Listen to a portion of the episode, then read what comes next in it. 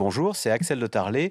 Vous allez écouter les questions téléspectateurs de C'est dans l'air. C'est un podcast de France Télévisions. C'est tout de suite.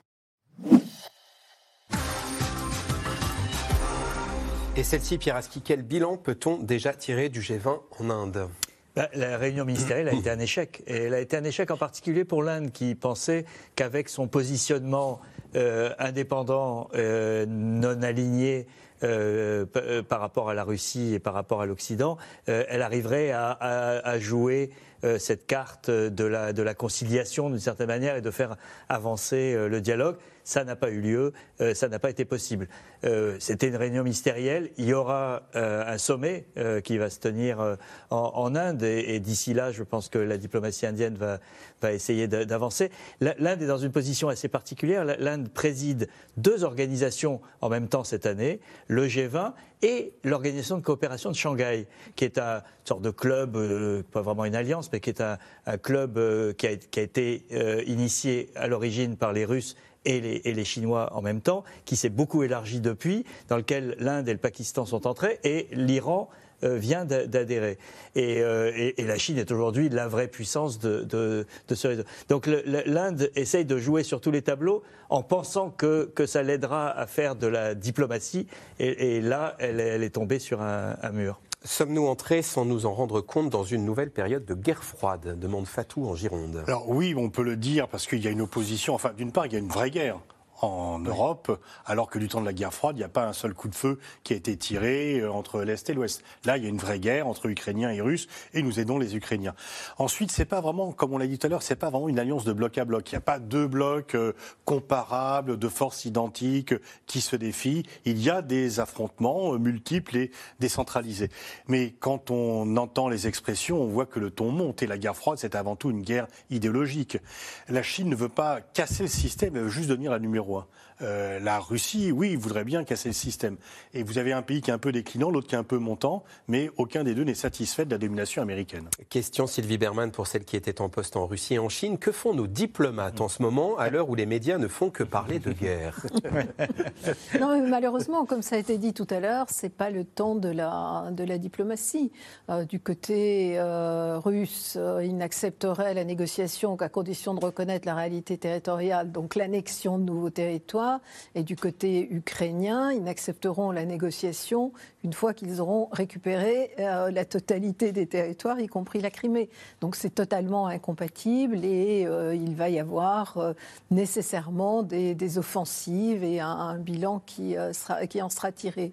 Pour autant, effectivement, il est souhaitable que les diplomates continuent à se parler.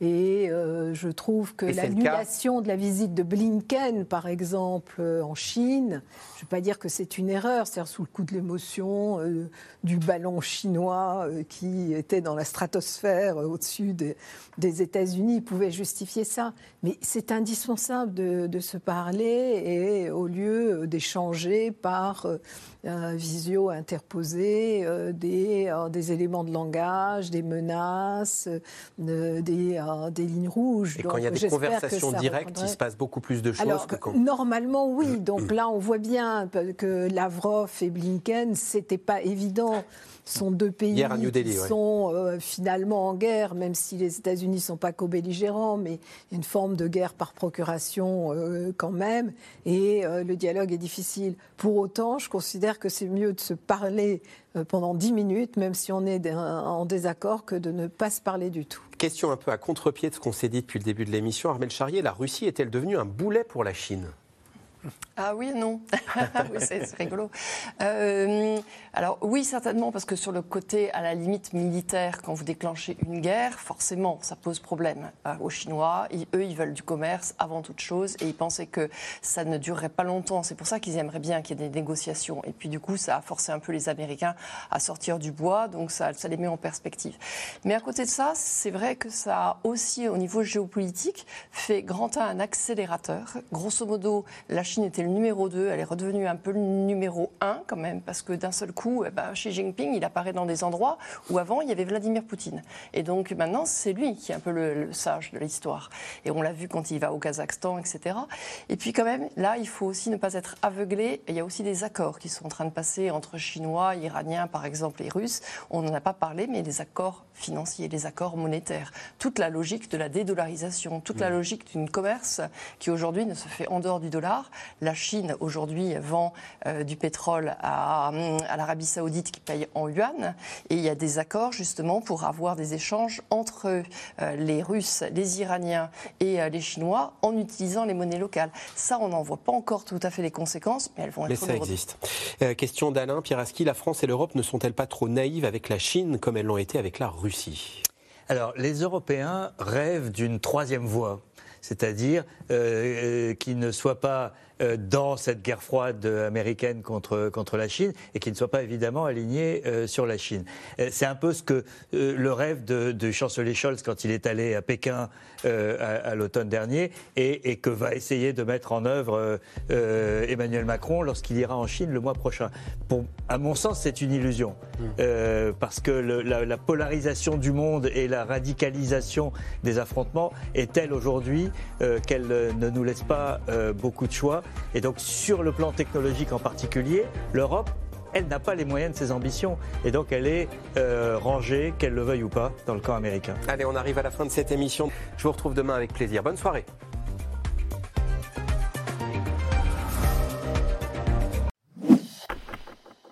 Merci d'avoir écouté C'est dans l'air. Comme vous le savez, vous pouvez désormais écouter l'intégrale, mais aussi l'invité ou vos questions à nos experts. Tous ces podcasts sont disponibles gratuitement sur toutes les plateformes de streaming audio. Et pour le replay vidéo, c'est sur France.tv, bien évidemment. À bientôt.